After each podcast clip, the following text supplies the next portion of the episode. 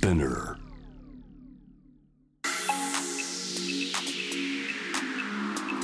Amazon exclusive.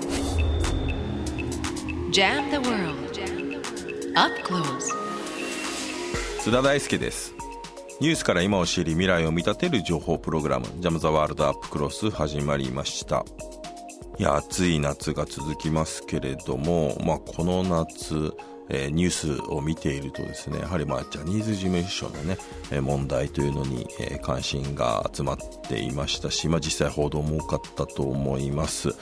えー、先日ねあのジャニーズ事務所、まあ、調査報告書外外部の特別チームの調査報告書あれも衝撃でしたけれども、えー、が発表され、まあ、それを受けて、えー、記者会見が行われました、まあ、記者会見ですね僕もあの4時間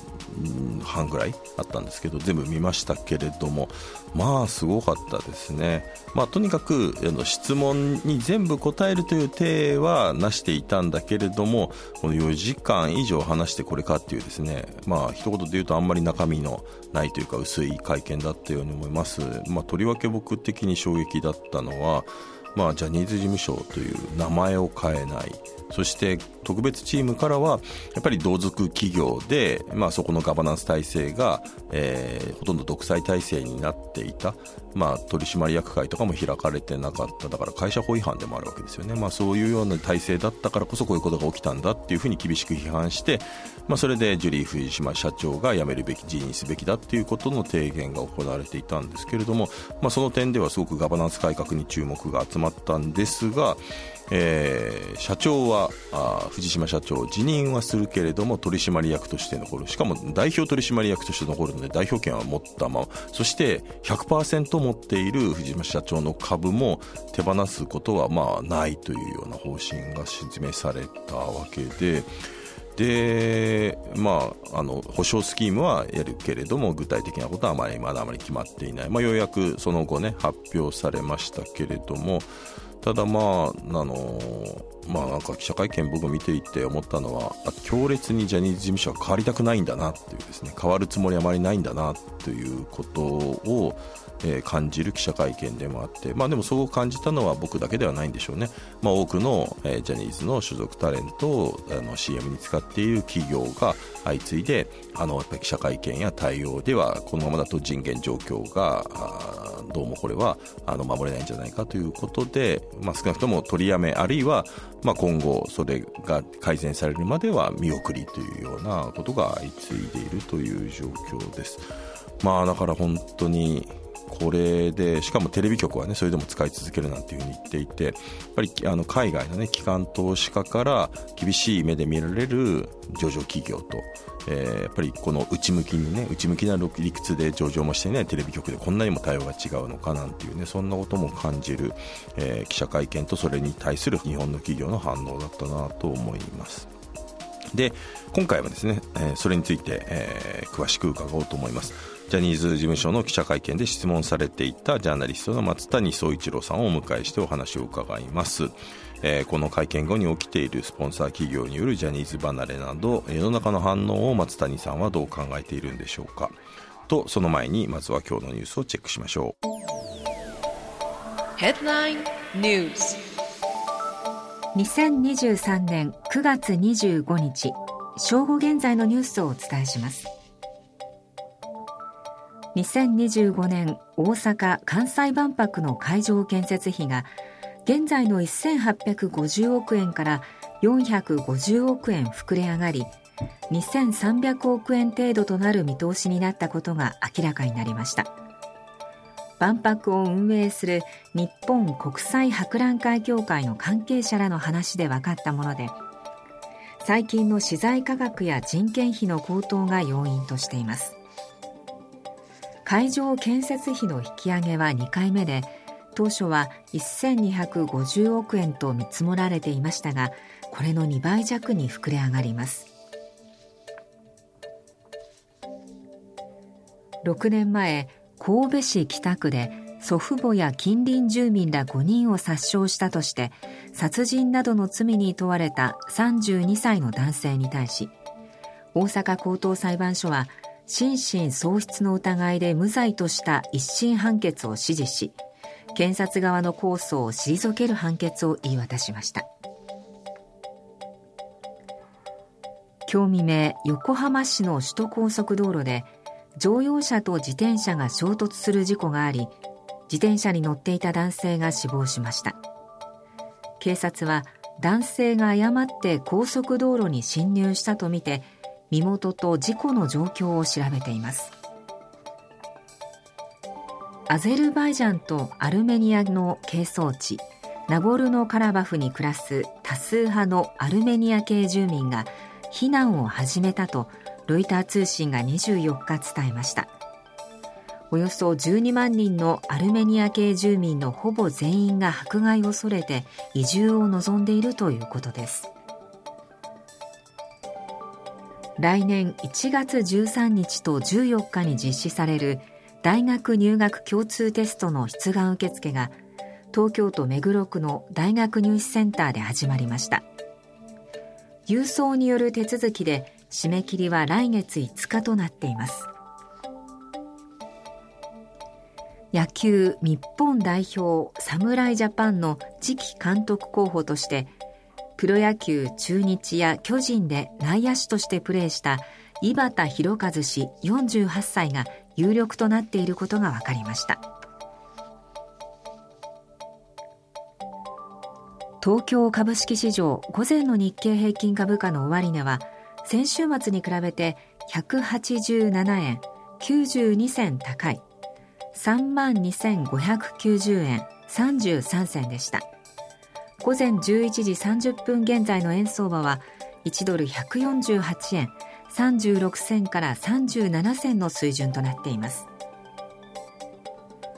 以上2023年9月25日正午現在のニュースをお伝えしました。Amazon Exclusive. Jam the World. Up Close. 各ポッドキャスト配信サービスで配信中の「ザム・ザ・ワールド・アップ・クロス」月曜日を担当するジャーナリストの津田大輔です。今月7日ジャニーズ事務所が記者会見を開きジャニー喜多川氏北川博文氏による性的虐待を認め藤島ジュリー景子さんが社長引責辞任。そして東山紀之さんが芸能活動から引退して社長に就任することが発表されました。しかしあの会見中からこのジュリー藤島さんが事務所の株式を100%保有したままでは陰性が引かれるだけではないかジャニーズという名前のままで理解を得られるのか、まあ、その名前を使い続けることがね二次加害になるんじゃないかなんていうことも含めてですね、え事務所の決定には批判の声が上がりました。え会見を受けてジャニーズ事務所に所属するタレントを CM に起用している企業各社も何十個もあるわけですけれども、えー、この契約継続の見送りなどを相次いで発表し、まあ、こうした対応にも賛否の意見が飛び交っています、えー、この状況をこの方はどう見ているんでしょうか。え先日の会見に出席されて東山新社長に対して、ジャニーズ事務所に忖度しているテレビ局の幹部に対して忖度は必要ないと明言してくださいと発言されていました。ジャーナリストの松谷総一郎さんにお話を伺います。えー、4月25日にもですね松谷さんご出演いただいたんですけれども、はい。まあ、いずれこの問題について事務所として総括する機会が持たれるんじゃないかというですね趣旨の見通しをお話しされていました、まあ、実際その通りの、ね、展開となって、まあ、この半年間ね本当に激動の日々だったと思いますけれども、えー、改めて、まあ、あの会見から3週間経って出席されたお立場から、まあ、その後の反響騒動などを見て、えー、どのように感じてるか教えてください。そうですね、まあ、あのジャニーズ事務所の会見内容自体にはですね大きな驚きはなかったんですね。あのそれよりも先に驚いたのは再発防止特別チームの調査内容で、うん、まあ、あそこまでちゃんとやると想定しなかったんですよね。うん、ですから、まああのあそこまでまあ具体的かつね断定的に書かれていればさすがにジャニーズもねそれを否定することはないだろうと見ていたので、まあ、あのジャニーズの会見内容自体にはそんなに大きな驚きはなかったんですよ。で会見自体についてはその、まあ、ジャニーズにしてはとても真摯だなと。どちらかといえば肯定的に捉えていました。あで、まあ、それはその当事者が当事者の会がですね被害者のですね、えー、求めていた、まあ、事実認定謝罪保証のこう3つをですねちゃんと飲んだからなんです。でもちろん内容にその内容に、まあ、具体性はですね非常に乏しかったんですけれどもただまあひとまずその時はほっとしました。えーまあ、ただ世の中はねやっぱりその私よりもこう厳しいようで、まあ、特にあの社名変更しないとしたあたりはね反発が大きかったようですよねあの私もあそこ首を、えー、ひねっていたいるんですけれども、まあ、会見の後半で検討するっていうふうに、まあ、すぐにブレが見えたあたりはもう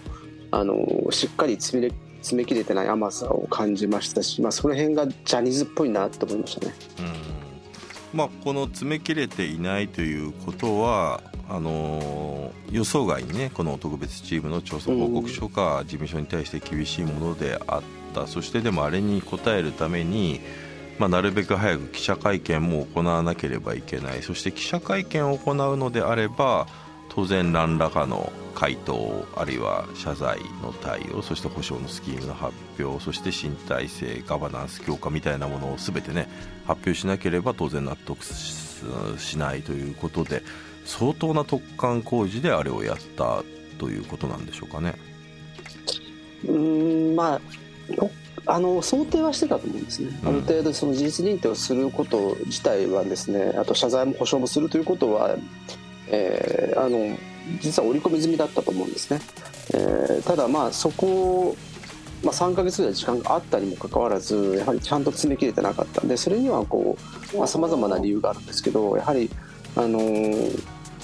まあ、ずっと、まあ、ちょっと後の話にもつながってくるんですけどもあのずっとですね、まあ、身売りを検討していたわけですねジャニーズは。身売りというか、まあ、あの株式の一部を渡して社長に来てもらうということを、まあ、あのずっとこういろいろ探っていたんだけどもそれが成立しなかったりもしてですね、えー、実はその詰め切れるところまでいかなかったというのが事実上なんだと思いますこれでもね、まあ、ジャニーズのこの問題ってどうしてもですねその創業者の北川博文氏による、まあ、東山新社長がね鬼畜の所業人類史上最悪の犯罪みたいなね相当厳しい言葉で、えーまあ、ある種ね彼からすればお世話になったえー、ジャニー喜多川北川博文氏のことをですね、あのー、糾弾していたわけですけれども少なくとも特別チームによる調査報告書そして国連のあの国連チームの、えー、ヒアリングでも数百人少なくとも数百人もしかしたら1000人を超えるかもしれないというですね、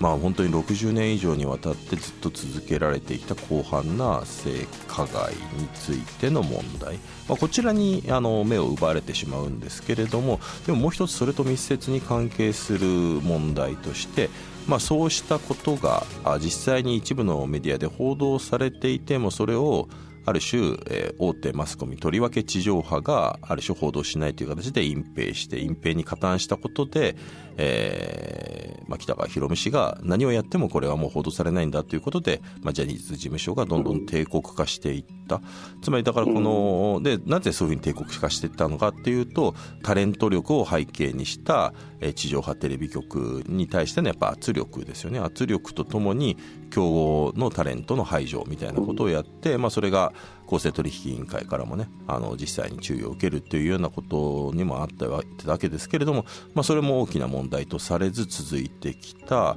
まあ、性加害の問題とその性加害の問題が明るみに出ないようにメディアに圧力をかけていてそれにあのメディア側地上波テレビ局もいいダクダクと従ってきてしまったというこの2つのやっぱり大きな問題があるんだと思います。でそのやっぱり後者の方について松谷さん記者会見で印象的な質問をされていました、えー、会見でジャニーズ事務所を離れて、まあ、芸能活動を続けるタレントさんの名前を挙げながら、えーまあ、ジャニーズへの忖度で出演できないということがないように東山さんから忖度は必要ないと言ってほしいということで、まあ、現地を取るというね、質問をされていましたけれども、はい、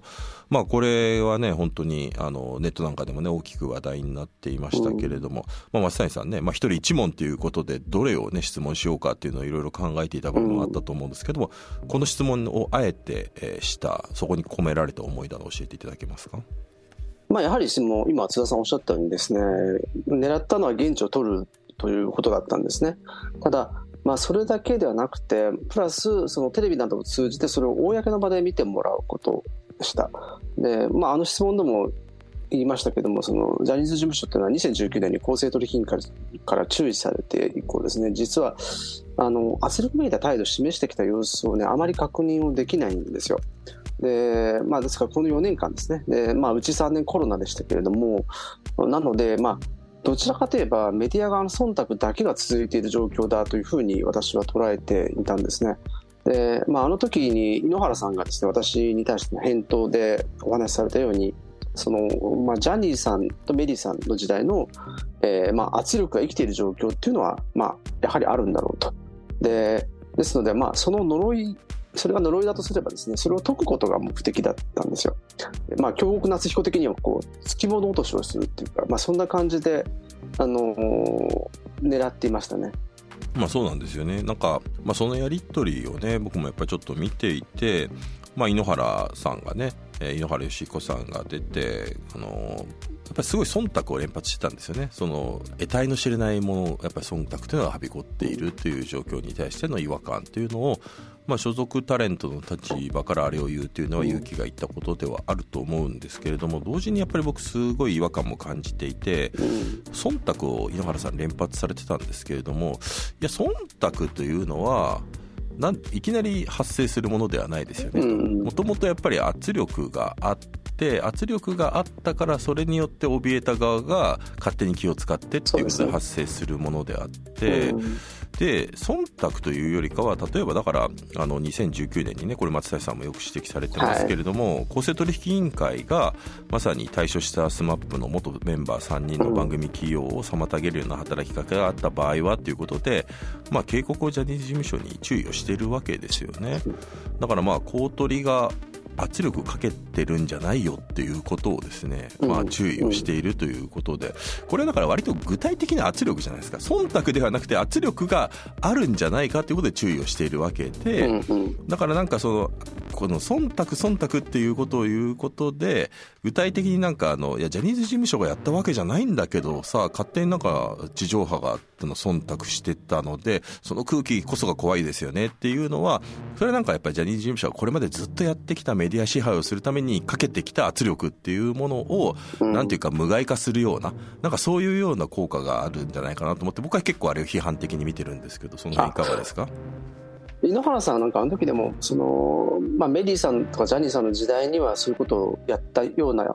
人がいるみたいな感じのことをちらっと言ってるんですよね。うん、で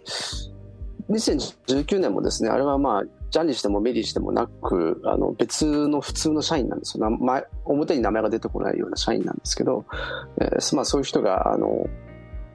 まあ、テレビ局に行って新しい地図がこんだけ番組に出てますよねってなんかグラフとかを見せてあのなんか伝えていてそれが、まあ、あの圧力につながる行為として、まあ、注意をされたんですけれども、うん、まあ、だからそういう古い人の何かが生きてるんであれば、まあ、それをこうやめましょう。そしてこう、まあ、井ノ原さんはねメディア側にっていう言い方をしたんだけども、えー、私もねその半分ぐらい安子で本当に言った通りえっと、やっぱ忖度を解いてくださいってお願いするのって変な話だとは思うんですよ。であのむしろメディア側がそんなことやめればいいだけの話ですからで我々もそのメディア側の人間ですから、えー、なんかそれをこうああいう場で井ノ原さんたちに言うことも変だけどもただあそこでみんなでもうこれやめませんかっていう提案ですので、まあ、それがあの、えー、ジャニーズ側にとってもメディア側にとってもこう公の場でそれがまあ、やめますっていう話になったわけですからそれはそれで良かったんじゃないかなというふうに捉えてます。うん。あの記者会見そのものは4時間を超える会見で、うん。うん、まあ、やっぱりねあの自分たちの都合で打ち切るっていうこととさらにねこれ炎上することが必死だったので少なくとも質問がなくなるまでは続けるっていう姿勢は見えたんですがただいわゆるその質問に記者の質問に対して答えた時にそれに対して、えー、さら問いというね、さらに質問するっていうことは、あの、認められてなかったので、まあ、なんていうか、正直、あんまり、売るものが少ない記者会見でもあって無駄に長いだけの記者会見だなっていう感じもあったんですけれども、どうでしたか？あの質問したいこと？あのは、まあ、他の記者の質問なんかも含めて回答に関してはいかがでしたか？まあえーと、私はね最初の2時間しかちょっといられなかったんですね。あそうなんですねそうです。新聞の取材とテレビ番組があったのであの、まあ、前半2時間で出たんですけれどもただ他の後で後半2時間見たんですけどちょっと同じ話が繰り返しになっていて新たな驚きはなかったなという印象です。で僕ももちろんね他に聞きたいことがあったんですね。でただまあ一人一問なので結局多分聞けなかったとは思うんですけれども、うん、うんまあ、あの記者会見僕も全部見て、まあ、言いたいことはたくさんあるんですけれども一番なんていうかえっていうふうに驚いたやり取りっていうのがあってそれはジュリー藤島社長、うん、まあね、藤島社長もしかしたら出ないんじゃないかなんていう、ね、ことも言われてたんですが、うん、まあ、あの会見に出てきて答えたのはあの良かったと思うんですがただやっぱり一個首をひねるやり取りがあって記者からですね、まあ、被害者のに対してのこのケア、まあ、実際謝罪して事実も認定したわけですからこれからその被害者に対しての,、まあその補償というのは問われてくるわけですけれども、まあ、藤島社長に対して被害者に対してのケアどうされてますかっていう質問が出た時にいやでもこれが発覚してからえー、所属タレントからすごく連絡をもらって自分自身もすごく助けられたっていう、なんていうか全く真逆のことを答えてるわけですね。被害者へのケアっていうのを問われたのにいやなんかあの所属タレントが私がとてもケアされてすごく本当に心強かったみたいに言って涙もなされていていやなんかあれがなんていうかなにわ節みたいな感じになって、まあ、あのシーンなんかも報道されたりはしたんですけれどもいやそういうこと聞いてるんじゃないですけれどでというです、ね、冷静なツッコミが全然記者からなかったのも含めてすごくずれてるなと思ったんですけどもあの辺はいかがですか？えっ、とまあそうですね。あのうんまあ、ジュリーさんはねあのちょっとあそこの部分はなんか話が完全に噛み合ってなかったなっていう印象があってでしかもまあジュリーさんがニコニコって笑ったりしたこともしていてで、まあ、そこはあの彼女のなんか、えーと、なんていうのかなあのパーソナリティがちょっと見えた瞬間ではあったので興味深くはありましたけどね、うん、ただもうちょっとツッコミどころがたくさんあって、うん、うん、例えばその私が準備していたものもう一個質問があってでそれはねその本業当初のジャニーズ事務所についてなんですよ。でこれは再発防止特別チームの調査報告書ではですねジャニーズ事務所っていうのは1963年に、えー、新芸能学院を離れて1975年に法人登記をしたというふうに書かれているんですね、うん、でしかしそのグループである、まあ、ジャニーズっていうグループとかあと、フォーリーブスっていうのはこの間にデビューしてるわけです。うん、63年から75年の間にデビューしている。じゃあその当時ジャニーさんとメリーさんっていうのはどういう立場でジャニーズ事務所を運営していたのかっていう話になりますよね。で、このことについて、その、1968年に出た竹中ローさんのタレント帝国という本にですね、書かれているんですけれども、その中ではジャニーズ事務所は渡辺プロダクションの、まあ、傘下にあるとされています。で、また調査報告書でも、えー、白羽卓副社長の説明部分で、まあ、1975年に当時渡辺プロダクションと業務提携にあったというふうに、まあ、白羽さんについて書かれているわけですね。うん、えー、でさらにこの調査報告書ではジャニー氏の事務所における性加害が1970年代前半からとなっていますので以上を踏まえるとこれはその当初の性加害っていうのは渡辺プロダクション参加で生じた可能性があるというふうにやはり考えることができてしまうわけです。でこれがなぜかね調査報告書でははっきり書かれてないんですよ。で昔のことなんで分かんないこともおそらく多いとは思うんだけれども私はこういうところをあの記者がなんで詰めないんだろうっていうのは私はこれ準備していたのでなんで詰めないのかしかもこれからこれは私がさらにちょっと調査しなきゃいけないんじゃないかなというふうには考えてます。うんなるほどね。はい。で、あの、まあ、あの会見後ですね、やっぱりまあ、名前、名称変更はしない、そして、まあ、ガバナンス改革というところで、まあ、あの100%の株も手放さず代表権も残したままえー、藤島社長も、まあ、調査報告書ではね辞任が適当とは言ってましたけど社長は辞めるけれども代表権は残るというような形で、まあ、もちろんねあの、藤島社長が100%持っているからこそ、まあ、藤島社長がね決断すればあの保証スキームっていうのでねどんどんお金を出すことができるっていう、まあ、それは両面いい面と悪い面両面あるとは思うんですが。まあ、そういうことに対してやっぱりこれ本当に、え、解体的で直しができるのか調査報告書で指摘されたようなガバナンス改革ができるのかというところにも、まあ、疑問が残る会見内容にはなったと思うんですが、まあまあ、そうしたことをですねやはりまあ企業の側ジャニーズの所属タレントを使ってきた企業側もおそらく思っているのでしょう、えー、いわゆるジャニーズ離れ、えー、もういろいろなあの企業ですね、まあ、あの大手の飲料あまあ、朝日キリンサントリー札幌っていったところがすべて企業へ取りやめたりとかですね、まあ、大手の製法会社なんかもという、まあ、あの辺りの、ね、会社上場企業は機関投資家海外の機関投資家とかも入っているので当然あのジャニーズの記者会見の内容では、まあ、納得ができないということで、まあ、その起用し続けること自体が、まあ、経営のリスクになってくるということから、まあ、おそらく起用の取りやめの動きが広がっているんだと思いますけれども。まあなんていうか、でもみんなね、横並びで他の企業がね、うん、どういうふうに動くのかっていうのを見ながらっていう感じですね。例えば、花王とかモスバーガーとか、富士屋なんかはね、最初は CM 企業を継続するって言ってたのが、もう1日でもう、あの、やっぱり企業やめますみたいな感じに変わっている。この辺の状況ってどうご覧になってます？うんまあ、どこまでちゃんと考えてるのかなってやっぱ思いますよね。うん、あのでやっぱ拙速にただ取引停止しているところもあれば、おそらく水面下でちゃんと働きかけをした上で取引停止をしているところもあって、その辺の区別がまず表向きにははっきり見えないケースが多いですよね。で、また、今、その、取引停止をまだせずにですね、えー、契約を継続したまま、あジャニーズにまだ働きかけをしている企業っていうのもおそらくあって、まあ、これは P&G とかだと思うんですけれども、うん、えー、まあ、この辺があの今後ですね、まあ、どういうふうな判断をするかっていうのはちょっと気になってますね。うんそれはなぜですか？うんあのやっぱ根本的にこの問題でですねあの注目されてるのっていうのはこう、まあ、じそ津田さんもご存知だと思いますけど、まあ、人権デューディリジェンスという考え方ですね、うん、でこれは、まあ、あの企業の人権の取り組みをこう直接の取引先だけではなくてですね、まあ、そのサプライチェーン全体で調査とか、まあ、監視をしようとするようなものです。でまあ、国連では2011年に採択されていてで日本でも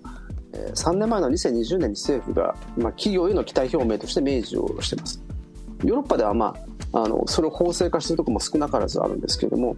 えー、またあの今回の件でですねその被害者の団体である当事者の会はですねあの契約の解除や停止は最終的な手段っていうふうに、まあ、あえて声明を出したわけです。うん、ですけども、これはなぜかというと、あの、当事者の会の代理人が倉本左近弁護士という方なんですが、うん、まあ、彼は、あの、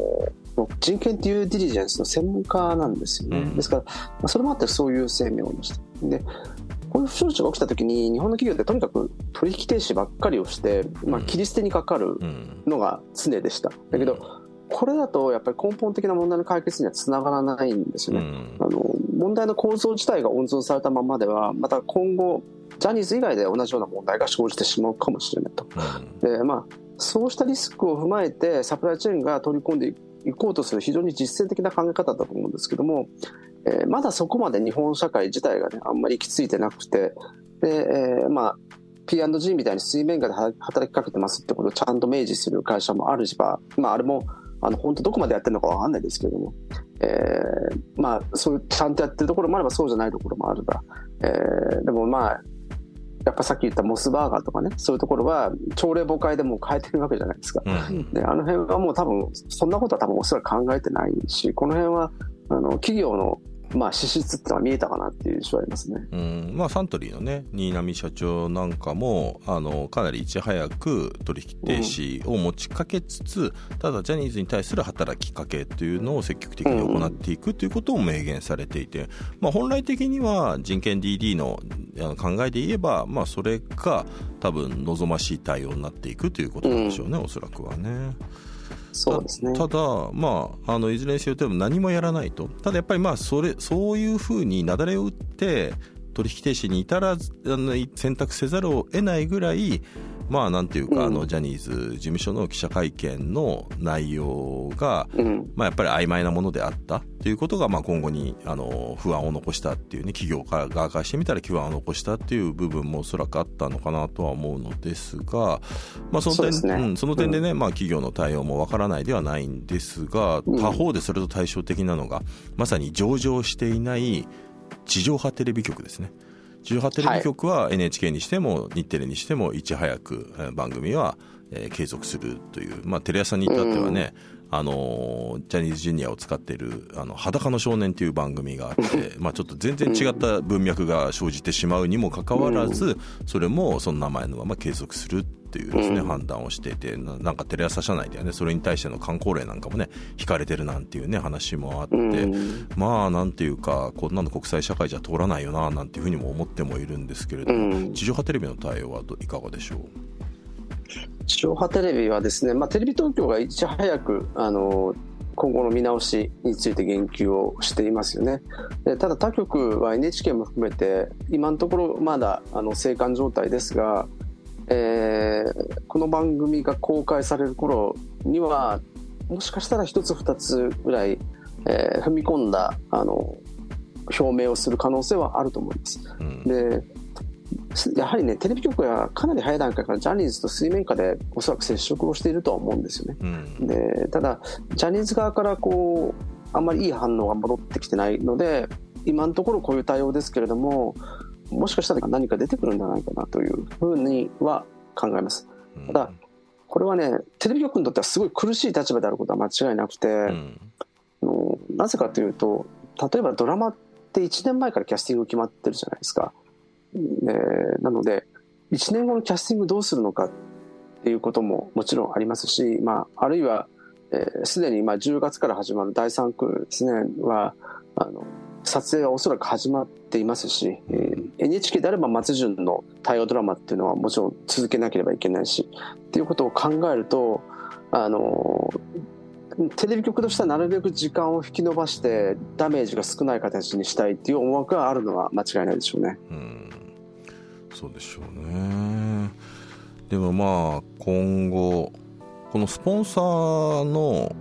契約取りやめの動きが広がっていくと、まあ、だからジャニーズの冠番組ジャニーズ所属タレントが出ている番組に対して多分もうスポンサーをしないという動きにこれ必然的になっていくわけですから、うん。まあ、実際に南社サントリー新山社長なんかはそれ言及してますから、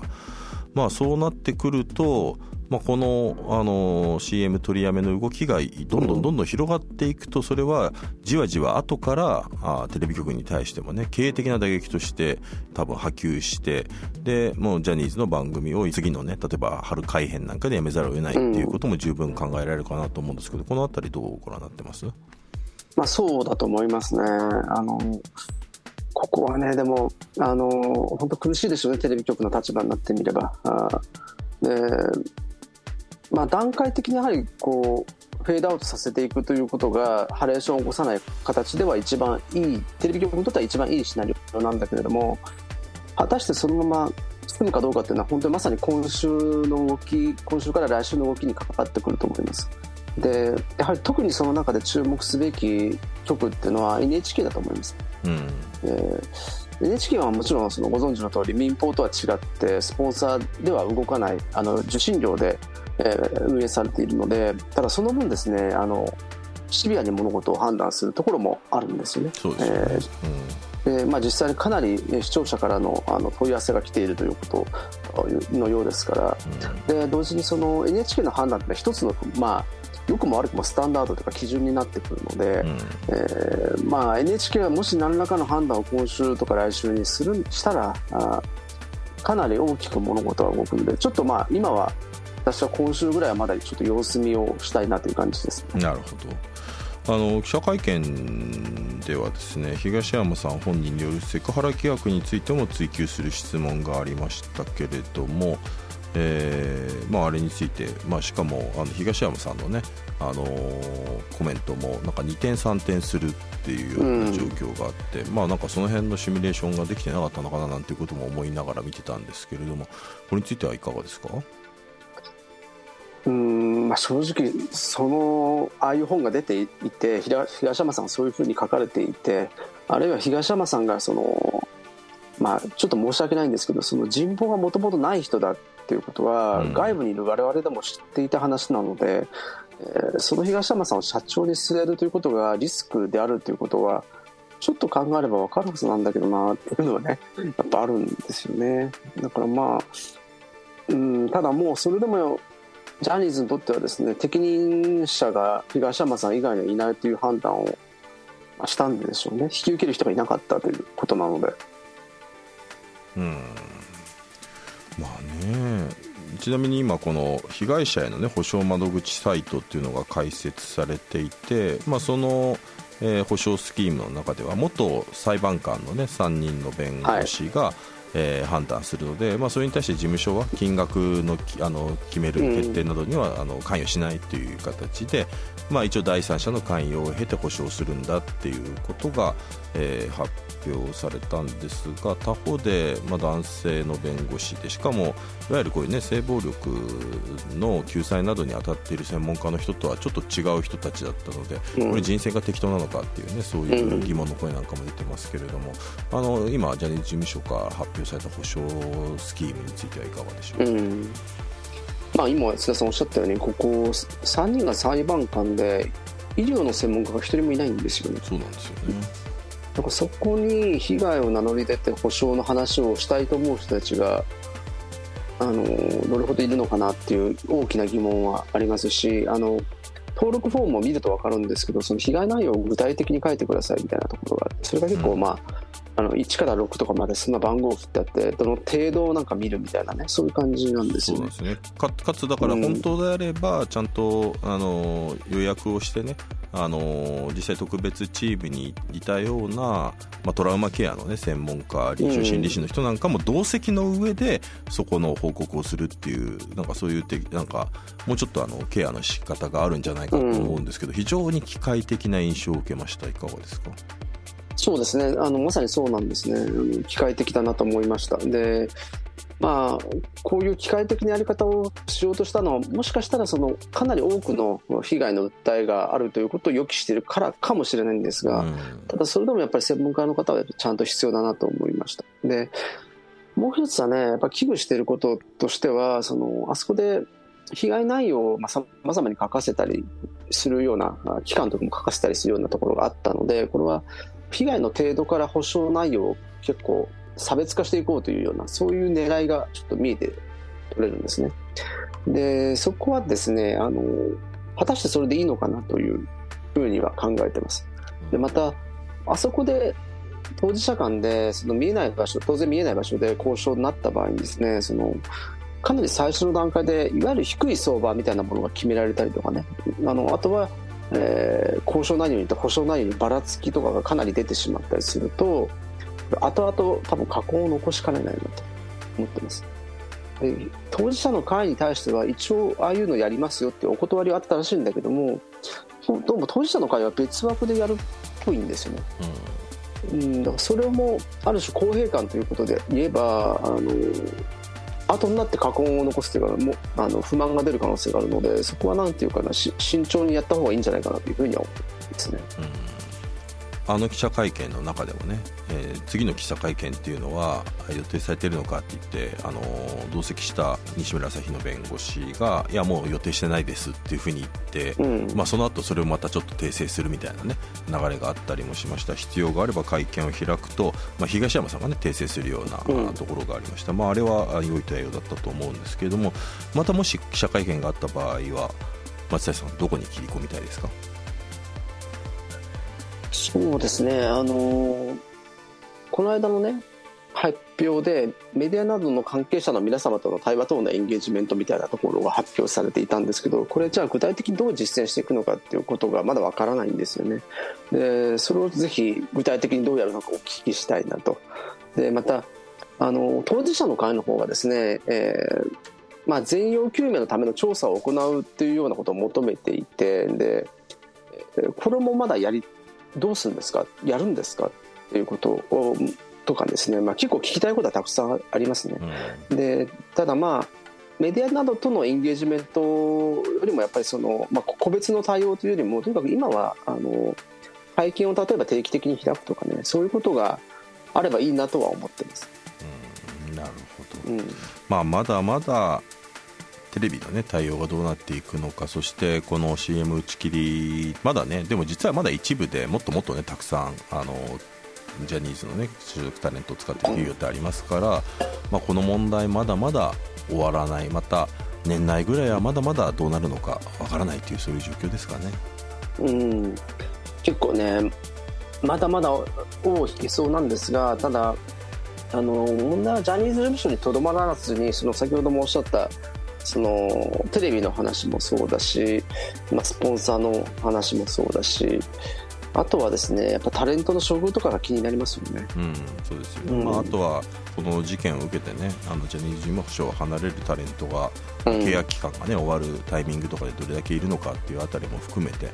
まあ、まだまだあ、まあ、一つね大きなあの山は越えたんでしょうけれども今後どうなっていくのかというところが注目されると思います。えー、今回はあジャニーズ事務所のこの問題についてジャーナリストの松谷総一郎さんにお話を伺いました。松谷さんどうもありがとうございました。ありがとうございました。はい、えー、今日はあジャニーズ事務所の記者会見を受けて、まあ、そしてその後ですね、えー、企業が所属タレントのですね CM の契約を更新しないあるいは打ち切るといったですね対応が広がっていることそして今後どうなっていくのかということを幅広く30分以上になりましたねにわたって松谷総一郎さんにお話を伺いました。うん、だからやっぱり問題の切り分けと整理が重要だなと思いますよね。で、ただ今まではね、本当にああいう記者会見に出てきて、厳しく質問を受けるっていう機会がなかったわけですけれども、それが、まあああいう形で出てきて喋らざるを得ない環境になったということで、えー、おそらくジャニーズ事務所も今後、えー、変な対応ができなくなってくるっていうことになるでしょうし、まあ、松谷さんが最後におっしゃってたようにジャニーズ事務所だけの問題ではなくてやっぱり芸能界の閉鎖的な体質そして地上波テレビとのもたれ合いみたいなものがこういうものを野放しにしてしまったというですね、えー、問題であるでしょうから、まあ、ジャニーズ事務所に対してこういう厳しい対応をしていること自体をやっぱりジャニーズの問題は非常に大きいんだけれどもそれだけではなくて芸能界とメディアとのこの適正な関係改善そして芸能界内のですね問題の、えー、解決にですねつなげていく必要があるんだろうななんてことを思いました。えー、皆さん「ハッシュタグジャム・ザ・ワールド」つけて感想のポストをお待ちしていますニュースから今を知り未来を見立てる情報プログラム「ジャム・ザ・ワールド・アップ・クロス」は毎週月曜日から金曜日の毎日午後3時に当日のニュースとともに配信していますえー、過去の配信会のアーカイブは Amazon Music で聴けますのでこちらもよろしくお願いします。ぜひ Amazon Music にアクセスして気になるテーマを見つけて聞いてみてください。フォローもお待ちしてます。明日の担当はジャーナリストの青木治さんです。ぜひお聞きください。ここまでのお相手は津田大輔でした。また来週。Amazon Exclusive. Jam the World Up Close.